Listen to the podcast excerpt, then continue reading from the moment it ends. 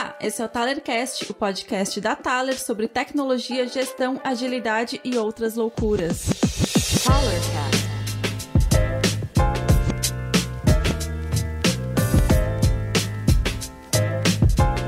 E aí galera, tudo bem? Eu sou o Rafael Cáceres, CEO, cofundador da Thaler, e hoje eu tô aqui com a Ana. E aí, Ana?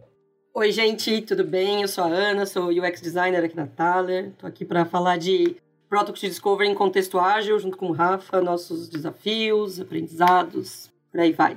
Sim, é. A ideia hoje é a gente trocar uma ideia realmente do que, que a gente está passando para nesse momento, né?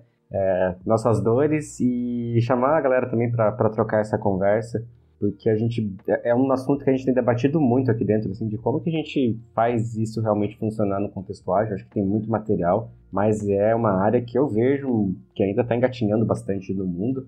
E, e, é isso, vamos tentar passar um pouquinho da nossa experiência, nossas dores, e gostaria que aí quem estiver ouvindo, quiser comentar e quiser trazer mais discussões sobre o assunto, fala aí com a gente, deixa nos comentários, manda mensagem, sinal de fumaça, o que for. A gente está aí para falar. Então vamos lá. Ana, vou começar então, assim, o que, que é... Que que, vamos definir assim, porque a gente está falando de Product Discovery no contexto ágil, né? O que, que é Product Discovery?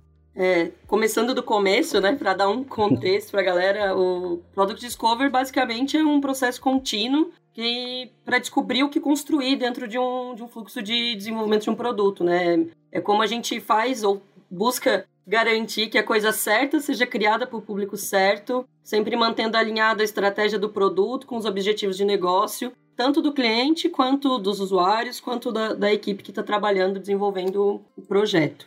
Sim. É, no início do, do século XXI, né, com uh, a popularização de, de produtos digitais, né, e da, da internet também, as empresas começaram a criar é, soluções e produtos melhores, digamos assim, mas ainda tinha muita, muitas que não sabiam como decidir o que construir e para quem. E quando aconteceu agora com o início da pandemia, isso foi um gatilho para essa necessidade de descoberta contínua, né?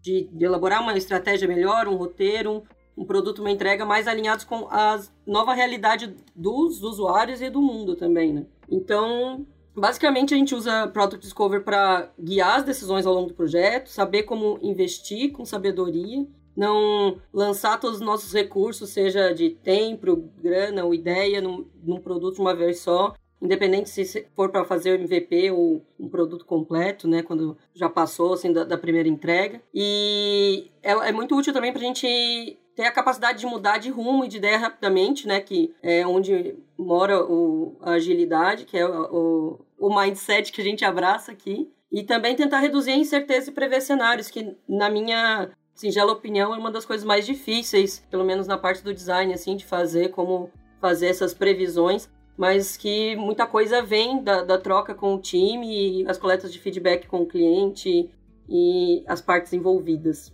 Sim, esses tempos eu tava falando com. tava conversando com o Albino, e Rafael Albino, não conhece aí. Quem não Grande. conhece vai conhecer, procura no Google. e, e, ele falou uma coisa que, que é, foi bem interessante, de que até o, o, século passado, assim, a gente tinha alguém que lá pensava e o resto executava, né? Então, sei lá, você ia ter o rei que pensava, a galera só executava. Então, acho que essa, essa mudança também de, de redução de hierarquia, de levar as coisas mais para ponta, é, contribui também para que a gente precise de processos que façam, que tem mais essa emergência, né? De, pô, tá mudando toda hora as coisas, né? As coisas não são mais tão fixas, então como é que a gente joga isso pra frente? Como é que a gente descobre essas coisas novas mais rápido, né? E, e, e ontem a gente estava conversando sobre isso também, que era aquele negócio de. O design sempre foi assim, né? É, essa, essa ideia de fazer pequeno, de fazer protótipos, de ficar pensando e melhorando é algo que, algo que sempre teve, teve dentro da, do design, da arte, até, né, até do artesanato, se a, gente for, se a gente for pensar bem, mais do que aquela visão industrial de, nossa, vamos fazer em grandes fases. Né?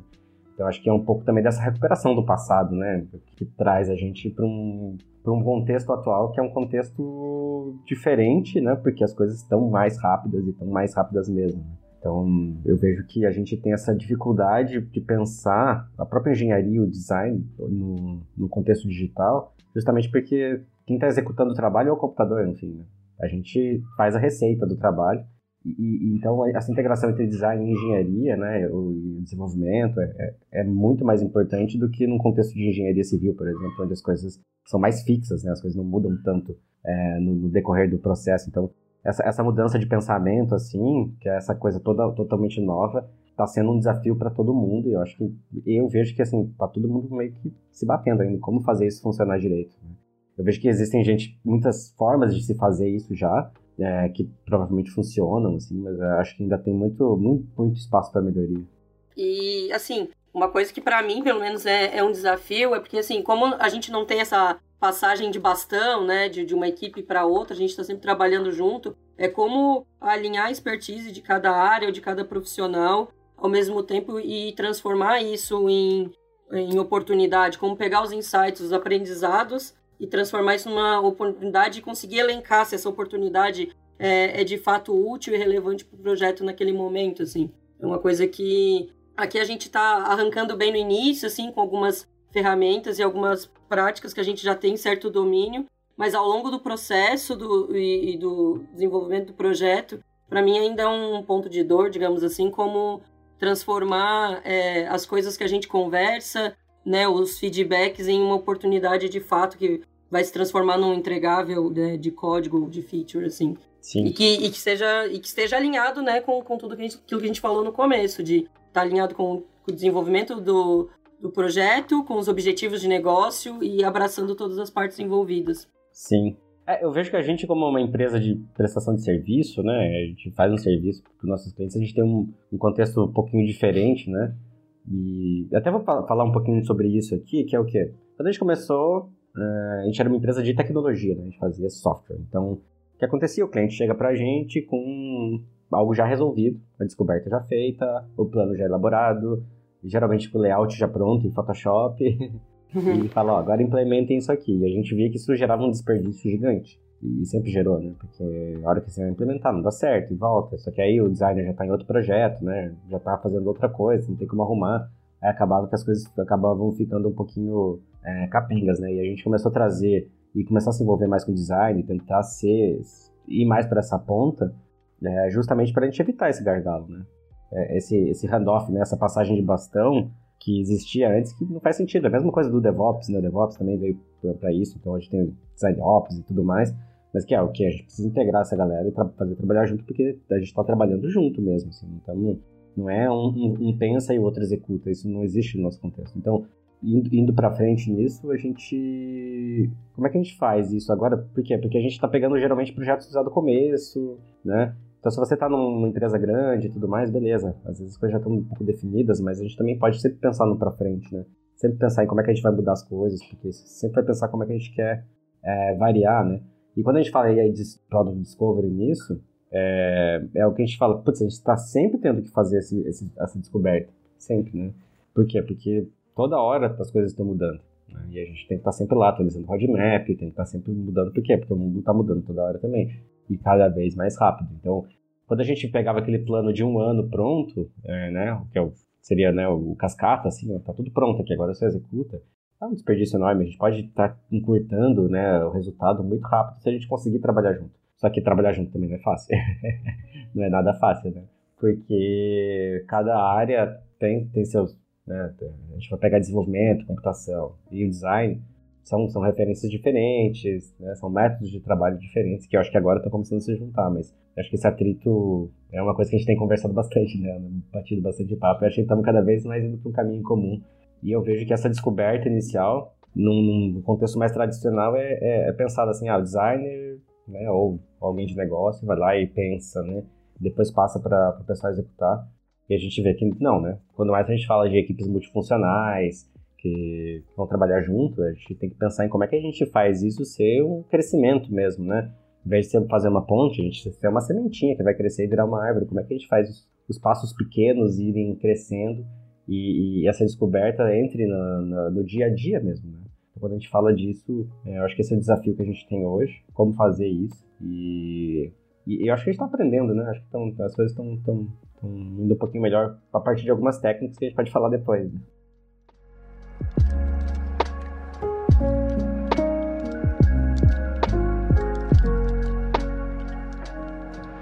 E, assim, fazendo um gancho com essa coisa de, de mudança de abordagem, de, de entender o que, que serve o que não serve pra gente, uma das coisas que a gente precisa de início para fazer Product Discovery, independente do, do jeito que se faz, é justamente ter esse, essa mentalidade de aprendizado, né? A gente também é, eu acho que eu não estava aqui quando isso aconteceu, mas também teve um momento de entender que o formato dual track não funcionava pra gente, né? Mas e, e, no meio disso tudo a gente também tem que entender que a gente não pode necessariamente prever o futuro e não podemos assumir que a gente sabe tudo de antemão, né? Assim, sobre tanto sobre o projeto quanto cliente quanto usuário, a gente não tem garantia de nada em momento no, no, acho que no início menos ainda, mas não é porque o projeto está em andamento que a gente tem essas certezas também, né? Então, você se comprometer com essa coisa de aprendizado constante, é, também se comprometer de que as guinadas podem acontecer e que a gente está sempre aberto a renegociar, porque os cenários mudam muito também, né? A gente também se dedica a conhecer e compreender o problema sem necessariamente já garantir que sabe tudo, assim, porque a gente não sabe tudo, né? A gente aprende muito o tempo todo e acho que esse é, o, é o principal ponto, assim, trabalhar de de forma colaborativa, chamando as partes envolvidas no projeto, é, justamente para evitar aquilo que a pessoa ali, o analista de negócio, ou seja quem for que está ali né, nesse contato inicial com o cliente, vai trazer todas as soluções, né, a expertise dessa pessoa é importante, mas a gente conta com o, o, a expertise do resto do time para ter esse alinhamento e processos bem definidos, que, que apesar de serem bem definidos, são sempre passíveis de revisão. E a gente entende que os esforços de pesquisa e descoberta agregam valor, mas o que entrega valor, de fato, são as entregas que a gente faz no, pro cliente. Exatamente. É, é agora que você entrou no assunto de dual track, então assim, quem não sabe o que é dual track, é, foi um método inventado ali pelos anos 2000 e 2006, eu acho, alguma coisa assim, é, muito baseado no, no, conceito de sprint, né? Então, o dual track era... É, tem um artigo, eu vou deixar aí no, no, nas notas, um artigo que explica e tudo mais, acho que quem, quem trabalha nessa área já conhece bem, mas o dual track ele é aquele modelo do, da, uma, né, de designer, né, o pessoal de design, de, de descoberta, trabalhar uma sprint antes do pessoal de desenvolvimento. Então, primeiro ponto, você já cria aí uma clara distinção entre design e desenvolvimento, né? Separa então, as competências, é, né? Aqui é a galera que pensa, aqui é a galera que executa, assim. Então é um negócio que já não é tão legal. Apesar de que, assim, é, você vai pegar lá Mart Kagan, você vai pegar o Jeff Payton mesmo, é, o pessoal fala, não, mas o, o, o, dual, o, dual, track não é dual track, né? Não é duelo, né? Porque as pessoas podem conversar e tudo mais. Mas e, eu vejo que, se a gente for ver, o dual track ele nasceu num contexto que era... que o Kanban nem tinha sido lançado ainda, né? O método Kanban. Então, é, se a gente olhar e, e, e, for analisar, era o que tinha na época e o pessoal já viu os defeitos é, que o Dotrack poderia ter, que é essa falta de comunicação, né? De simplesmente eu faço aqui e empurro o trabalho. Então, tem uma sprint aqui que o pessoal cria é, o que vai ser feito e na outra sprint empurra o trabalho ali para o pessoal executar na próxima sprint, né? Então, qual que é o problema disso, né? A gente está fazendo um trabalho empurrado na prática, né? Claro, é, a gente vai tentar não fazer isso, né? O pessoal que trabalha desse jeito vai sempre inventar as desculpas, mas é, a gente também.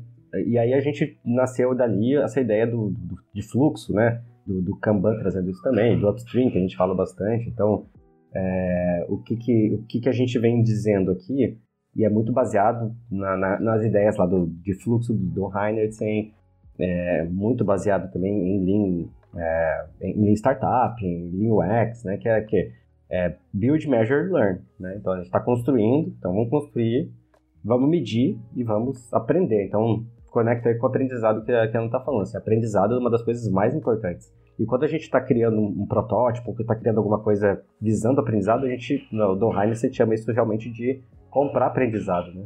A gente está comprando aprendizado, né? Então, e, e, que é uma coisa super natural, né? Estou comprando o que aprender. Então, é, quando a gente consegue trazer isso para um, uma ideia de fluxo, né, um pouco mais pensando mais em fluxo, a gente fala, beleza, é, como, é que eu, como é que eu consigo trabalhar?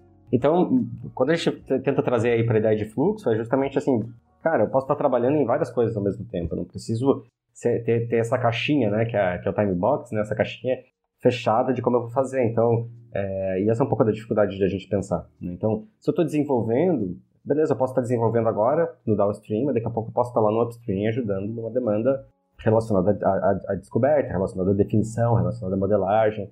Né? Eu posso estar participando de, de, de, uma reunião. Então, assim, quando eu faço isso, o que acontece?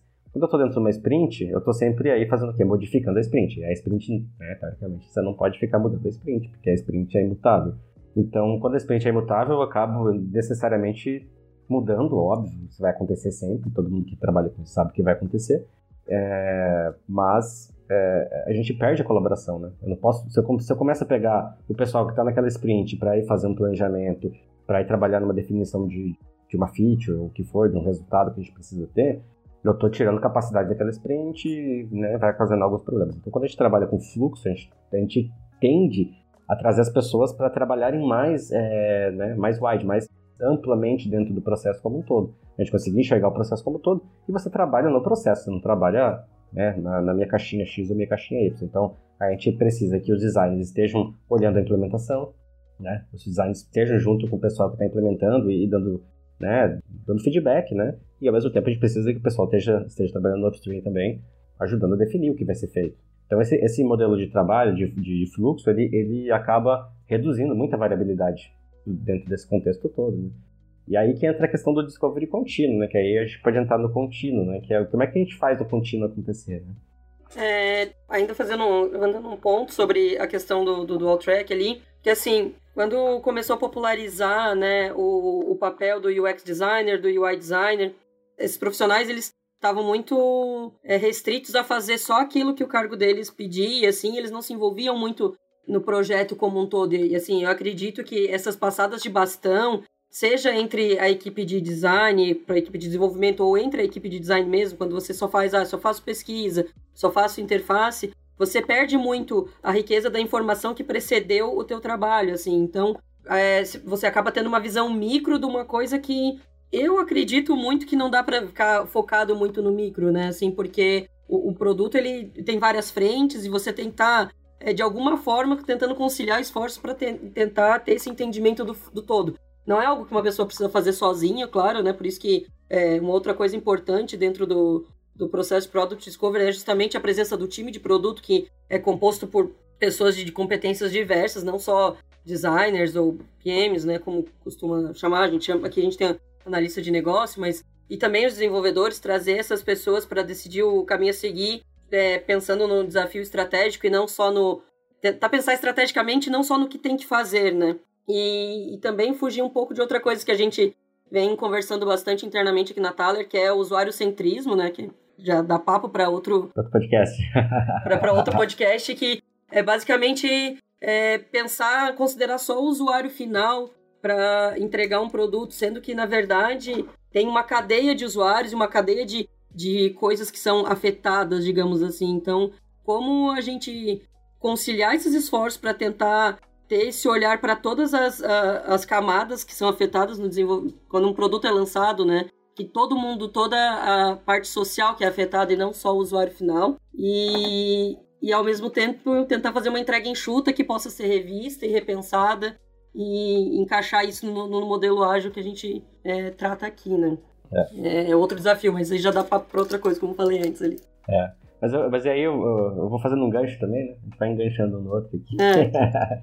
então, isso eu engancho também com a ideia do erro, né? Que a gente fala bastante aqui na Thaler, que é... Quando a gente não pode errar, a gente quer fazer tudo certo da primeira de começo e isso faz com que as coisas demorem muito mais. Quando as coisas demoram mais, é, é, é meio que um paradoxo, né? Quanto mais certo eu quero fazer, mais eu vou demorar. Quanto mais eu demoro, mais chance eu tenho de não estar tá fazendo a coisa certa, porque eu não estou tendo o feedback do meu cliente, do, ou do usuário. Então, toda aquela ideia de análises paralelas, né? Paralisia por análise, assim, eu não posso ficar pensando o tempo demais no que, que eu vou fazer, é, e eu tenho que ser mais ágil nisso. Né? Então, isso é uma das coisas que também acho que bate bastante com, com uma visão mais tradicional de UX, né? Que é tipo, vou fazer uma extensa pesquisa e vou fazer um monte de coisa, é, para uma ideia de, cara, vamos, vamos já botar logo na cara do usuário e ver como é que, né, ou do cliente, ou do quem for, Sim. e vamos ver o feedback dele, né? Porque se eu demoro 30 dias para entregar algo e tá errado, é diferente de demorar 3 dias para entregar algo mais ou menos e pegar um feedback e daí evoluindo até eu chegar no trigésimo dia ter algo muito mais, é, num caminho muito mais certo. Então, é, e para isso eu preciso ter uma cultura que, que, que seja segura para errar, né? E, e, e, isso é uma das coisas que conectam, né? Eu preciso poder errar. Ah, mas ah, é, é, fail fast, né? Que fala, né? Vamos, vamos errar uhum. rápido e tal. Ah, mas a gente não quer errar, a gente quer acertar. Sim, a gente quer acertar, mas a gente tem que ser realista para saber que a gente não vai acertar sempre. Porque quando a gente vem nessa história de, ah, não, fail fast não, porque a gente não quer errar, a gente quer acertar, não, a gente ninguém quer errar. Mas a gente vai errar, é, é, é uma realidade, a gente pensa, tem que pensar isso. Quando a gente errar, o que a gente vai fazer? A gente vai aprender e vai melhorar. Né? Então, o que a gente tem que ter é erros seguros, né? Não posso errar lá num, num, né, num software de pagamento e perder 100 milhões de dólares para a empresa. Isso não, não é um erro. Né? Eu tenho que errar num lugar pequeno, controlado, onde eu consiga ter um erro que faça sentido. Por isso que a gente fala de pequeno, né? Como é que eu faço ser tudo pequeno? Porque quando eu erro, eu sei onde eu errei, eu sei exatamente o que eu errei é, e eu consigo aprender para fazer algo melhor dali. Então, quanto menor o lote do que eu estou fazendo, né? Quanto menor o que eu estou fazendo, maior a chance de, do meu erro né, ser menos crítico e maior a chance de eu aprender mais rápido, maior a chance de eu estar construindo algo, né, algo melhor. Então, é algo que a gente tem que trabalhar muito, né? Uma coisa, claro, né? A gente está trabalhando de prototipação, início de projeto, criação dessa, dessa sementinha para virar uma árvore, né?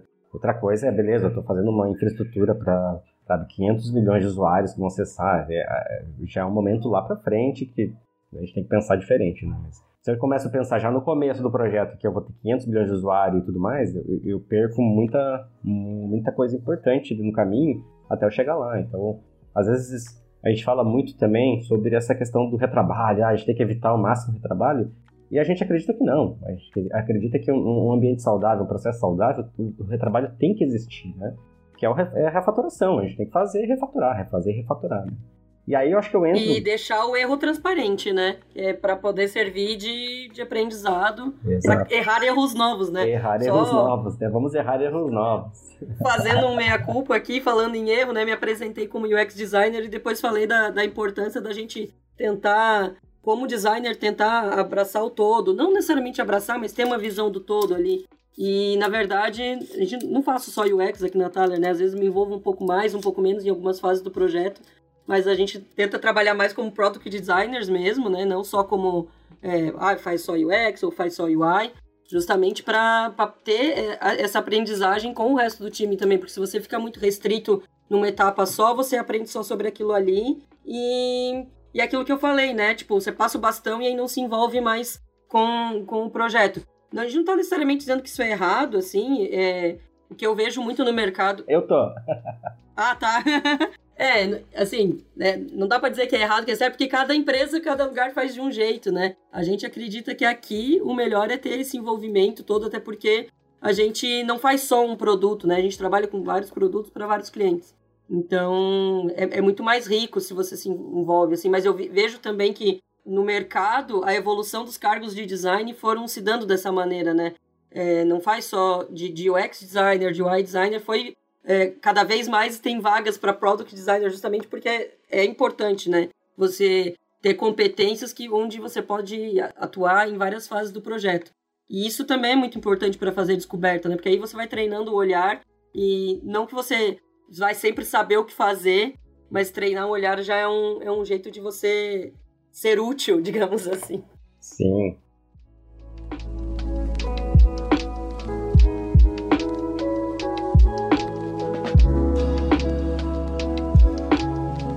É, a gente tem, tem aquele. É, tem a área que a gente mais gosta, mais se especializa, mas isso não impede da gente estar trabalhando no resto, né?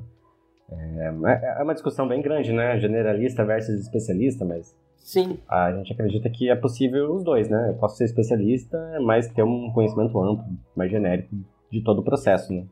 E assim, parece que a gente fugiu um pouco do, do assunto inicial, que era Product Discovery em, em contexto ágil, é que para a gente ainda envolve muitas outras coisas que talvez não, não, não seja usual falar quando se aborda o assunto de Product Discovery, né? Mas tudo isso que a gente está falando aqui faz parte do, do nosso processo e, e, das nossas, dos nossos desafios em é, ter essa descoberta contínua, né? Tipo, a gente já... Eu noto que dentro das práticas a gente já explora os espaços de problema e solução para tentar validar a forma interativa e incremental de, dentro dos projetos e para aprender mais em menos tempo, assim.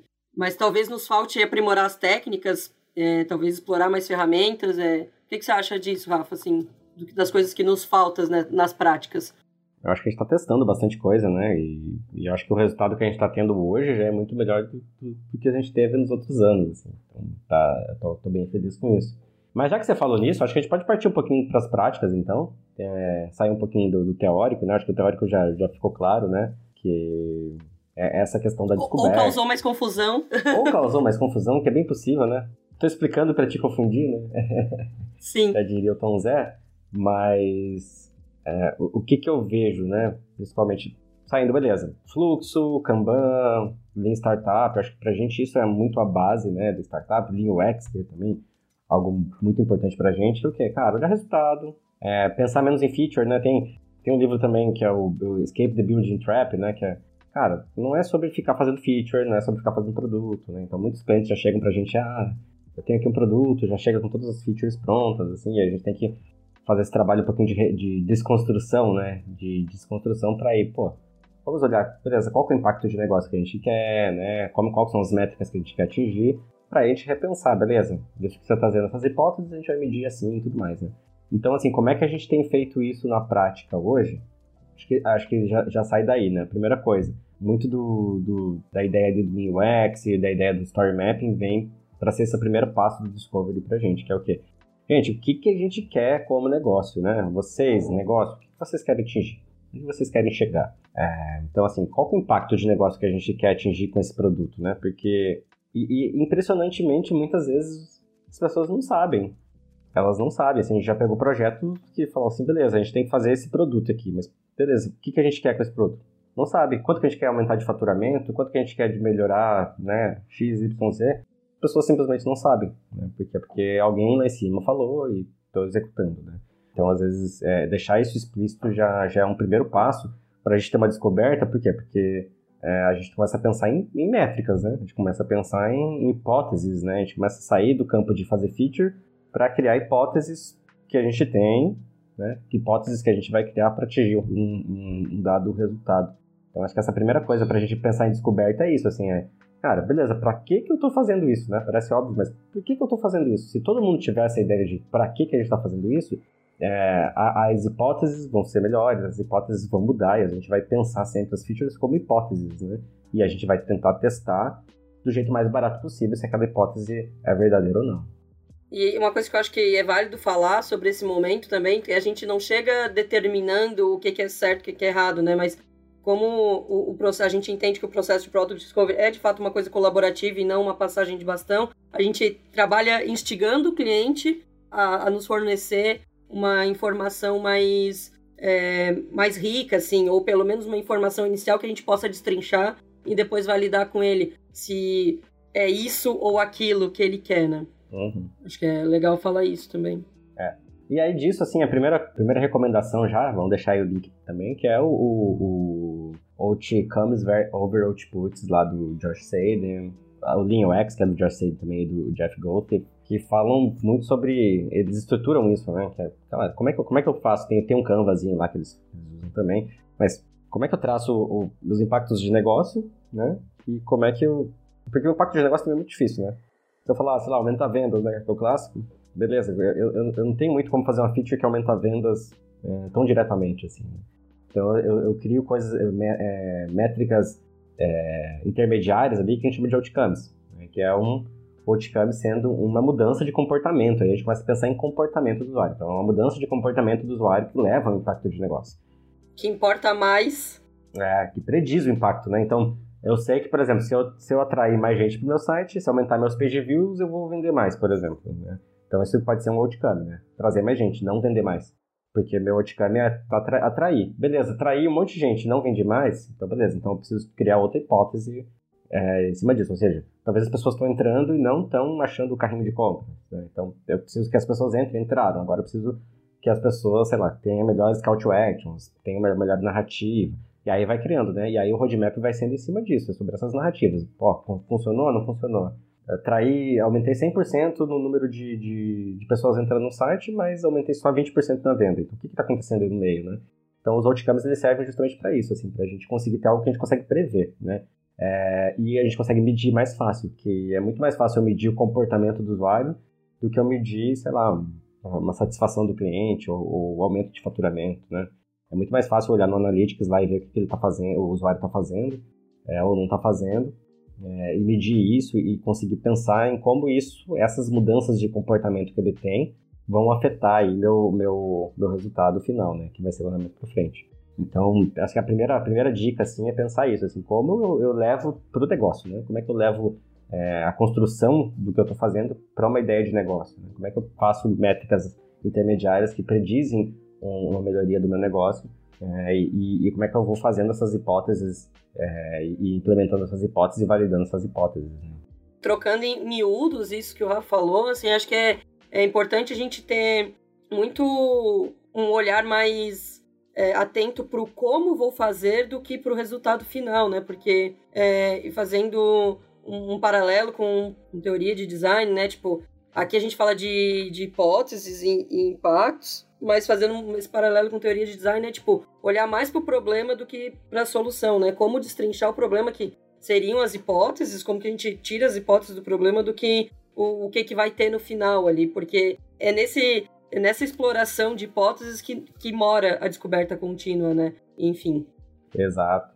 Aí já conecta lá com o podcast dos nossos amigos da K21, Love the Problem, né? Então, precisa pensar mais no problema do que na solução. Se a gente se apaixona pela solução, ferrou, né? Então, o que a gente precisa é e pensar a solução atende uma pessoa, um grupo de pessoas, ou atende um objetivo de negócio num, naquele determinado momento, né? E o problema ele pode continuar existindo. Então, assim, é. se você também se apega à solução, você não, não tem um comprometimento em ter uma entrega de, de melhoria contínua, né? Porque você está ali apegado e, e morreu. É, aquilo ali é isso aí que eu vou entregar e não, não, tem, não tem nada depois disso. É, isso não deu certo, a culpa é do mercado, é culpa que não foi feito do jeito exatamente como queria, e assim, existe um monte de desculpas aí no meio do caminho. Sim. Mas sim, assim, quando a gente pensa no problema que a gente quer resolver, é muito mais. A gente consegue ser muito mais ágil para mudar a solução. Porque a solução são, é, é isso que é uma, uma pegada, assim, a gente pensar em solução sempre como hipótese, porque a gente até o usuário está realmente usando, ou até o, o, comportamento do usuário ter sido mudado, a gente, a gente só tem hipótese. Ah, mas eu já sei, beleza, tudo bem, já sabe, então vamos testar, né? Vamos testar e vamos ver se é isso mesmo, né? Vamos, às vezes dá para fazer isso, mesma coisa, gerar o mesmo resultado com uma solução muito mais barata, por exemplo, né? Que é, é algo que acontece bastante, né? E a gente tenta pensar isso todo dia, toda hora. Ah, o cliente quer um negócio que é gigante, integração com não sei quem, com LinkedIn, com Salesforce, blá blá blá. Mas no primeiro momento, será que a gente não pode fazer algo menorzinho? Só para ver se realmente as pessoas vão usar isso, vão querer usar isso, vão estar acessando isso, vão estar realmente mudando o comportamento delas dentro do, desse sistema como um todo. Então é isso, é pequenos passos, né? Não, é, e, e, como esses primeiros feedbacks, assim, de, de, de mudança de comportamento, é, eu acho que também é, esse feedback do, da, da, da, entrega pequena, assim, onde muitas vezes tem representado ali o comportamento do, do usuário ou, ou, a mudança de comportamento que era almejada, como que a gente casa isso com a, necessidade do negócio? Porque às vezes o resultado é um pouco diferente do imaginado, né? Então a gente, ou do que se esperava, ou do que se propunha, assim. Como que a gente faz para é, pegar o resultado de uma primeira entrega, de repente, e, e, e aliar os esforços com, com, com, o cliente que tem é, que está ali com as métricas dele ou as metas que ele que ele tem que atingir também e, como às vezes tem que tem que virar né porque às vezes o resultado que a gente tem é, de mudança de comportamento era uma coisa acaba sendo inesperado assim né porque o usuário ele é, tem a, a capacidade de, de fazer usos diferentes, né? Ou de inventar jeitos diferentes de, de usar a solução. Aí como aliar isso ao processo de descoberta contínua, assim? Com certeza, isso... E, e, isso, assim, até lá em startups, se for pensar, é muito, muito de várias startups que a gente tem hoje começaram sendo outra coisa, né? A gente não tem muito como prever como o usuário vai usar a nossa ferramenta. Que é os exemplos, né? O Dropbox mesmo era um, era um jogo, né? Aí o pessoal começou a usar o jogo para guardar arquivo. E aí os caras falaram, pô, não guarda, né? As pessoas estão usando mais para guardar arquivo do que para o jogo em si. Então. É. é o Instagram, né? Que era tipo uma coisa para publicar fotos instantâneas e agora tipo, é uma plataforma de, de vendas. É. E você pode ter seu próprio e-commerce lá dispensando site e coisas maiores, assim, Sim. mais elaboradas. É, o próprio Facebook, né? Que era um, era um negócio totalmente diferente. Então, assim, é isso, as coisas vão evoluindo e, e, e pensar esse roadmap que é, o, que é uma, dificuldade.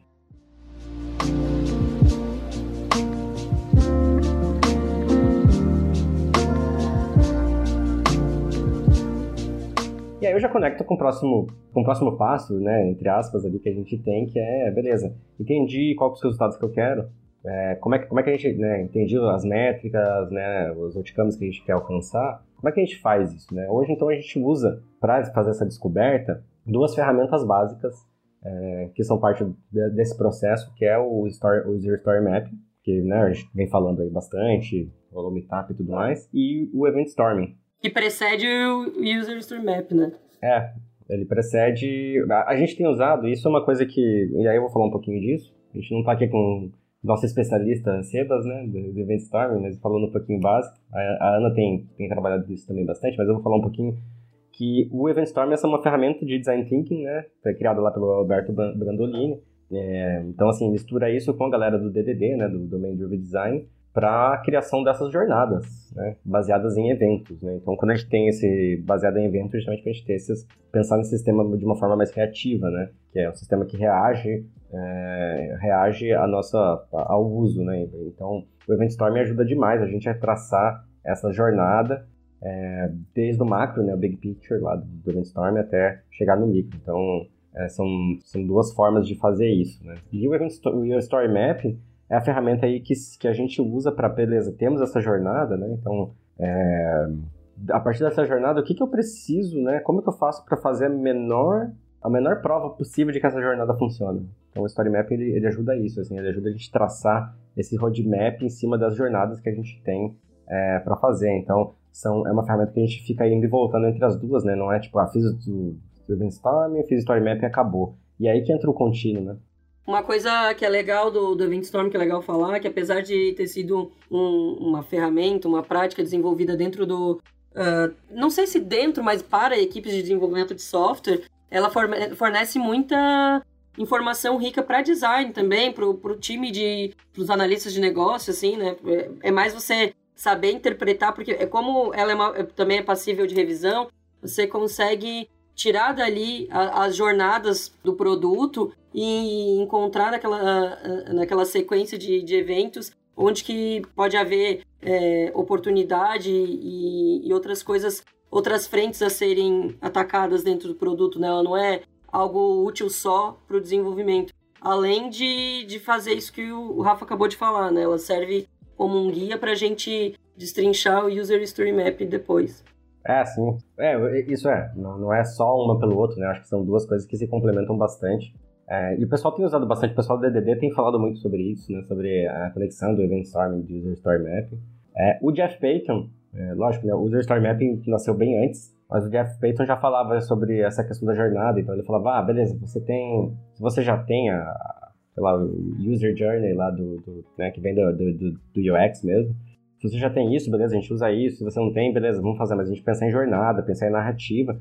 E o event storming, ele é bem isso, assim, ele é um, é um brainstorming de, dos eventos que a gente quer, né? Seja as I, seja to be, é, é, pensar em jornadas também, pensar em narrativas também. Então, eu vejo que é muito sobre isso, como a gente faz essa narrativa de software usando as ferramentas que a gente tem.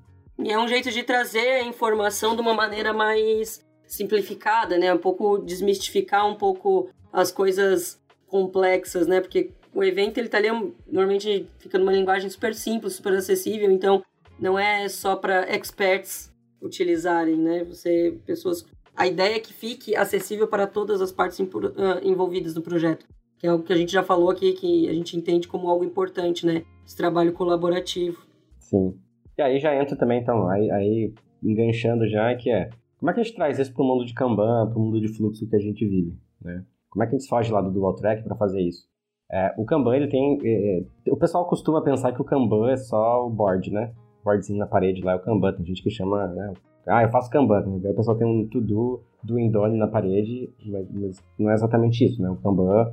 É, o método Kanban lá do David Jensen tem, tem várias nuances, que é um método de melhoria contínua. Basicamente, é um método usado para a gente melhorar continuamente. E é isso que a gente tenta trazer, sair da caixinha de, de um framework para ter um, um, método evolutivo que a gente, né, que não prescritivo, ou seja, não prescreve como a gente tem que fazer as coisas, mas ele dá, né, resumindo, ele dá dicas de como a gente pode fazer para estar tá melhorando as coisas. Então, até o fluxo unificado nasceu aqui dentro da tela disso, beleza, é Kanban, é do mesmo jeito, né? só que é de um outro jeito. então, o que ele fala? Visualizar, né? E uma das coisas que a gente tem muito no Kanban é, são as cadências. E é o que a gente, que a gente traz. O que é uma cadência, né? É o que a gente faz é, com um certo ritmo. Vem muito lá da teoria das restrições também. Então a gente tem ritmo para estar tá revisando e criando coisas. Que, tá, mas aí não é sprint, né? Qual que é a diferença da sprint para isso? Né? No, no Kanban, as cadências elas são, são marcos, né? Que a gente vai fazer revisões, a gente vai olhar como está como tá o sistema. Diferente de uma, de uma sprint que a gente está prescrevendo mais ou menos o que, que, a gente vai fazer naquelas próximas semanas. Então tem, tem essa diferença de, de, de, de ser um, uma delas ser um, algo que a gente vai estar tá olhando continuamente, né, a, a, cada tempo, então batendo tamborzinho ali a cada tempo e vendo como estão as coisas. E, e, a gente tenta trazer isso para essas duas técnicas, né, que é o, o User Story Map e o Storm. Que é, beleza, a cada, a cada cadência, e aí vai depender muito do risco do projeto, do tamanho do projeto, de N, né, pra gente saber qual vai ser a cadência daquele projeto, né. Que no fim é, é isso, é um ciclo de feedback constante sobre o, o que está acontecendo no sistema. Então hoje a gente tem usado muito a cadência para a gente fazer essa, essa descoberta contínua, né? Usando o User Story Map e usando a Brainstorm. Ou seja, a cada tempo a gente vai lá e se reúne para olhar como avançou esse roadmap do User Story Map, como, como as coisas estão avançando, né? O que, que, que, que a gente aprendeu, né? E como é que a gente pode pensar no futuro, né? Sobre, sobre as cadências, uma coisa que a gente que eu acho importante de falar, né? Porque assim, é, a gente tá caminhando sempre, né? A gente não, não faz certo sempre, a gente erra bastante.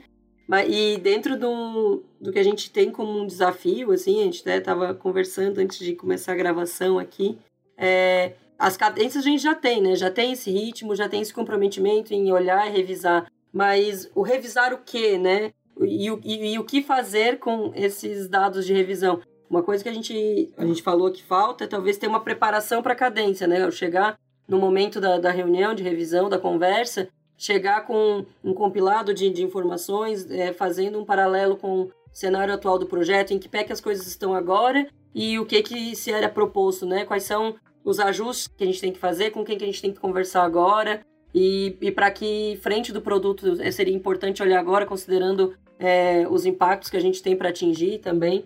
Então, eu vejo isso como uma coisa que tem sido desafiante para a gente, essa assertividade para planejar e executar nosso plano de descoberta, digamos assim, dentro do, do, do, projeto, tanto o projeto, a parte do design, quanto a parte de, de desenvolvimento, e ter uma compreensão maior sobre os diferentes tipos de, de atividades que são necessárias uh, fazer, assim, para ter um apontamento de solução, né? Quais são as dependências que a gente tem também.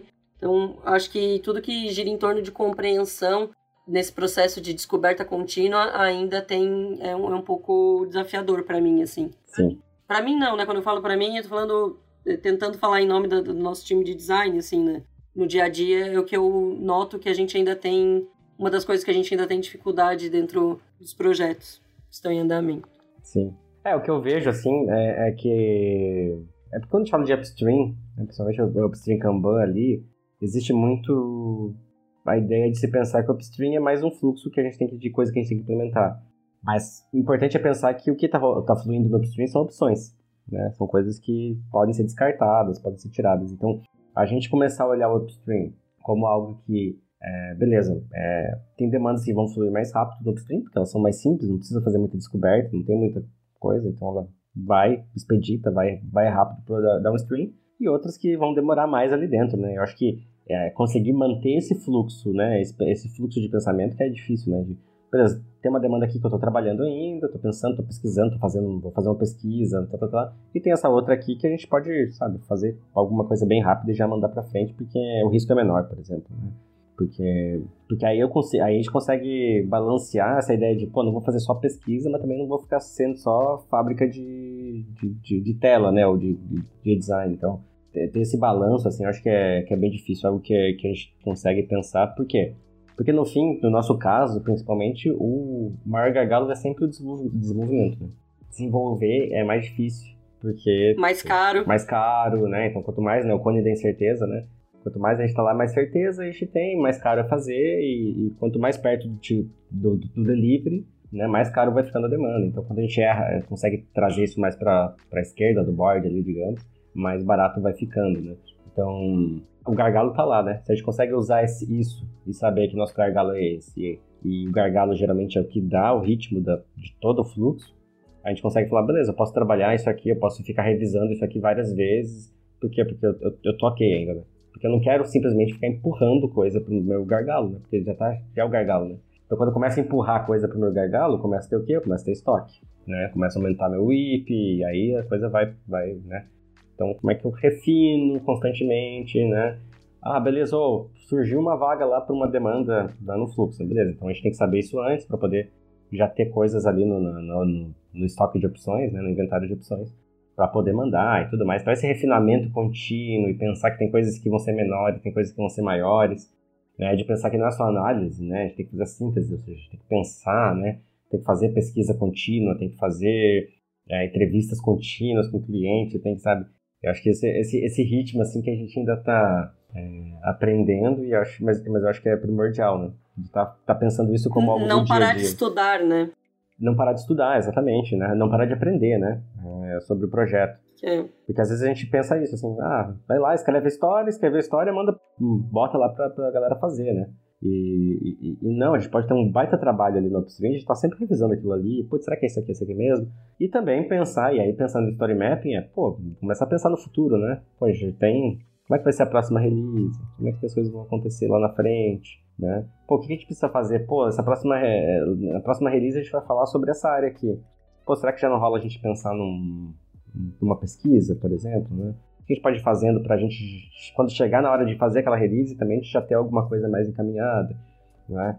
E aí tem várias outras ferramentas de design que podem ser usadas para isso, né? Sei lá, vou fazer um impact map, vou fazer e aí isso continuamente, né? É, e é bem desafiador mesmo, né? Porque como não tem uma caixinha, né? Que fecha, é, é, ela exige também que a gente esteja é, pensando isso numa, numa questão de fluxo, então... E as pessoas não estão acostumadas a pensar assim, né? É, a gente não está acostumado a pensar assim.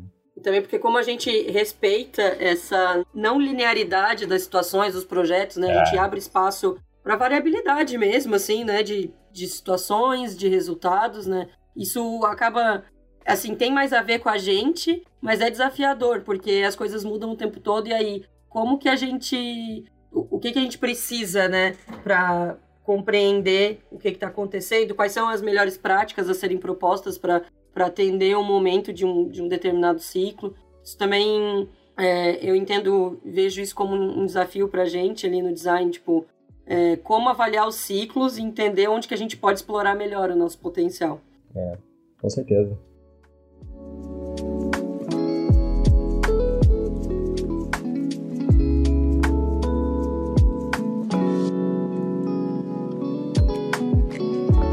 Outra ferramenta que a gente tem também para ajudar nessa, nessas decisões é o BVP, né? Que é, beleza, eu tenho isso aqui para entregar, boto numa lista lá, vai estar o link aqui também para vocês olharem o que é o BVP, mas é um jeito de a gente conseguir também dar notas, né, da, da, então, tipo de é o modelo mais fácil de priorizar que não seja tipo, ah, eu acho que isso aqui, né? É, eu acho que isso aqui, eu acho que isso aqui. Não, isso é, é isso que a gente tem que fazer agora. É, essa é a pontuação, né? Com o cliente ou com, pensando no usuário, né? Pensando nas, nas métricas ali, aí já entra um pouco até de fit for purpose aqui dentro. Tipo, como é que isso se adequa ao, ao propósito, aos impactos que a gente tem com o cliente e pensar, beleza, quando surge alguma oportunidade do nada, que no processo tradicional é, putz, já veio mais uma coisa furando fila, já veio uma coisa atravessada, a gente pode pensar, putz, é uma oportunidade que a gente tem aqui, né?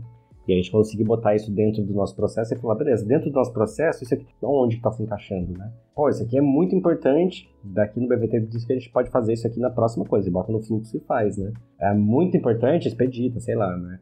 É, mas o que a gente precisa é, é, é saber que oportunidades vão surgir, a gente não pode simplesmente, né, as mudanças, né, vão acontecer, a gente não pode ficar fugindo delas e reclamando. Né? A gente tem que saber também, mas a gente, ou resistindo, é, né? Mas também ao mesmo tempo a gente não pode fazer tudo que, que, que surge da cabeça das pessoas, Sim. né? Porque as pessoas vão ficar viajando toda hora. Então, como é que a gente tem, tem esse processo, né? O BVP ajuda muito nisso. A gente, o BVP junto com o Story Mapping, né?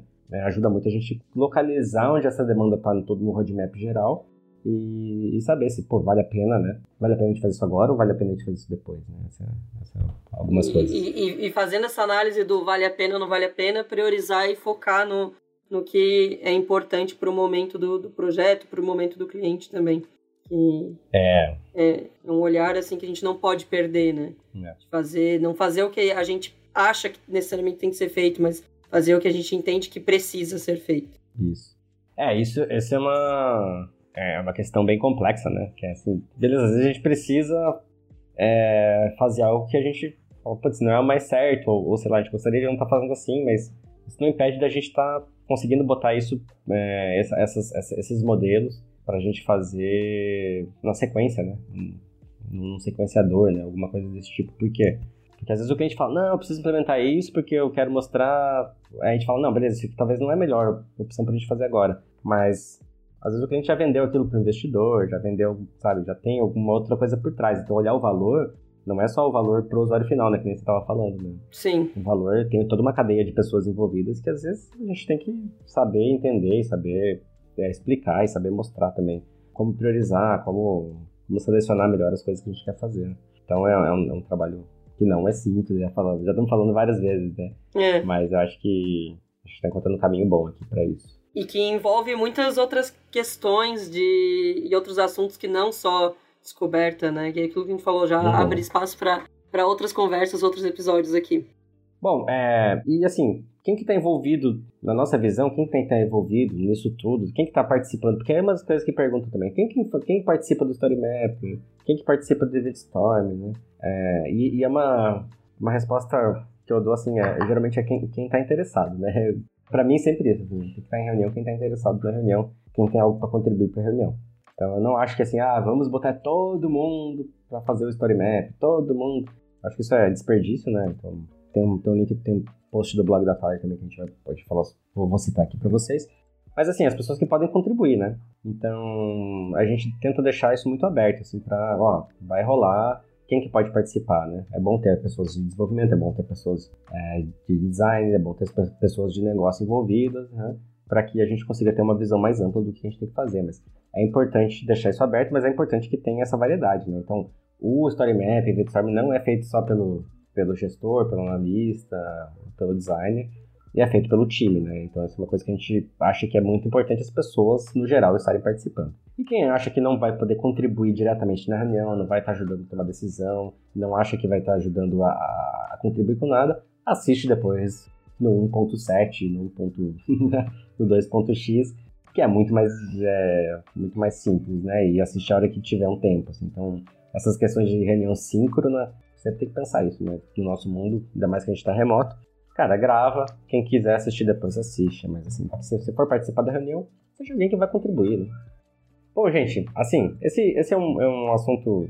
A, a ideia é que a gente falar um pouquinho do inicial, acho que a gente conseguiu explorar bem a descoberta de produto do mundo ágil, né? Como a gente tem feito, né? Não é um, o mundo ágil é, é uma coisa tão grande hoje, né, que, que não dá para a gente definir. Mas o nosso modelo de trabalhar ágil no, no, na descoberta é assim hoje. É fazer pequeno, é tentar trabalhar essa ideia da sementinha que está crescendo, pensar em produtos mais de uma forma mais orgânica, pensar em produtos mais voltados para o propósito dele, para os impactos que a gente quer causar, né? pensar em métricas e menos em feature específica. Né? Então, features muito para provar, para testar e refatoração contínua, né? É, refazer, repensar cadências para né, melhorar, para trabalhar. Então, assim, fazer as coisas, melhorar, melhorar, melhorar, melhorar, melhorar. Né? Então, é, sempre que a gente vai passando por ali de novo, a gente melhora. Então, essa, essa é a pegada da gente ter essa evolução contínua, na minha opinião.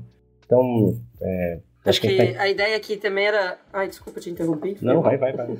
Que a ideia aqui também era, assim, acabou virando um, um, um grande bate-papo, né? Porque, assim, é, Talvez é, alguns outros conteúdos que a gente publica se, acabam virando material de consulta. Aqui a gente está né, explorando mais o, o, o, cenário que a gente está vivendo. A gente ainda está aprendendo a fazer as coisas. Talvez não, não seja um podcast para virar referência sobre o assunto, assim, mas acho que a gente estava é, nessa pilha de compartilhar como que a gente está se comportando diante da necessidade de fazer descoberta, né, de produto e tudo mais. Então, assim, Fica o convite, quem achar que pode contribuir ou tiver dúvidas ou, enfim, quiser instigar a gente também é super bem-vindo. Quiser falar que a gente tá todo errado, também pode, não tem problema. É, e a gente pode fazer outro episódio só para abordar a discussão também.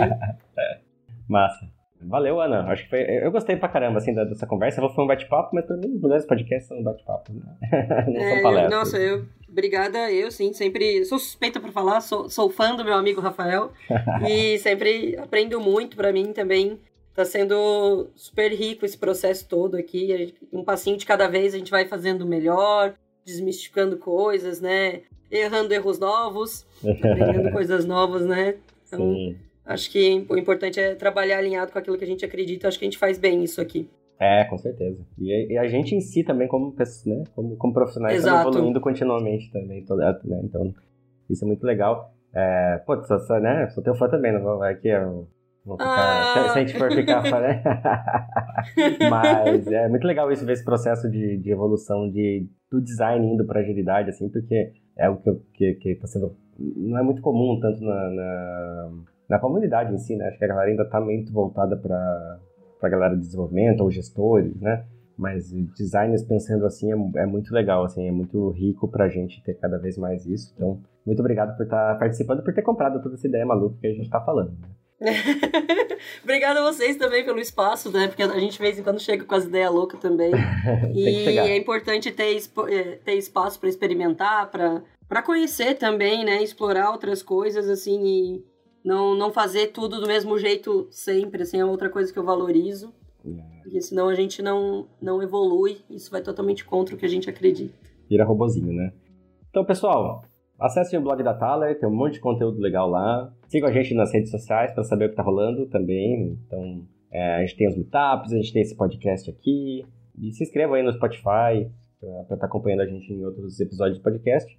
Então, valeu, Ana. Falou, gente. Um abraço. Valeu, Rafa. Obrigada, gente. Até mais. Tchau, tchau. Até a próxima. Tchau, tchau.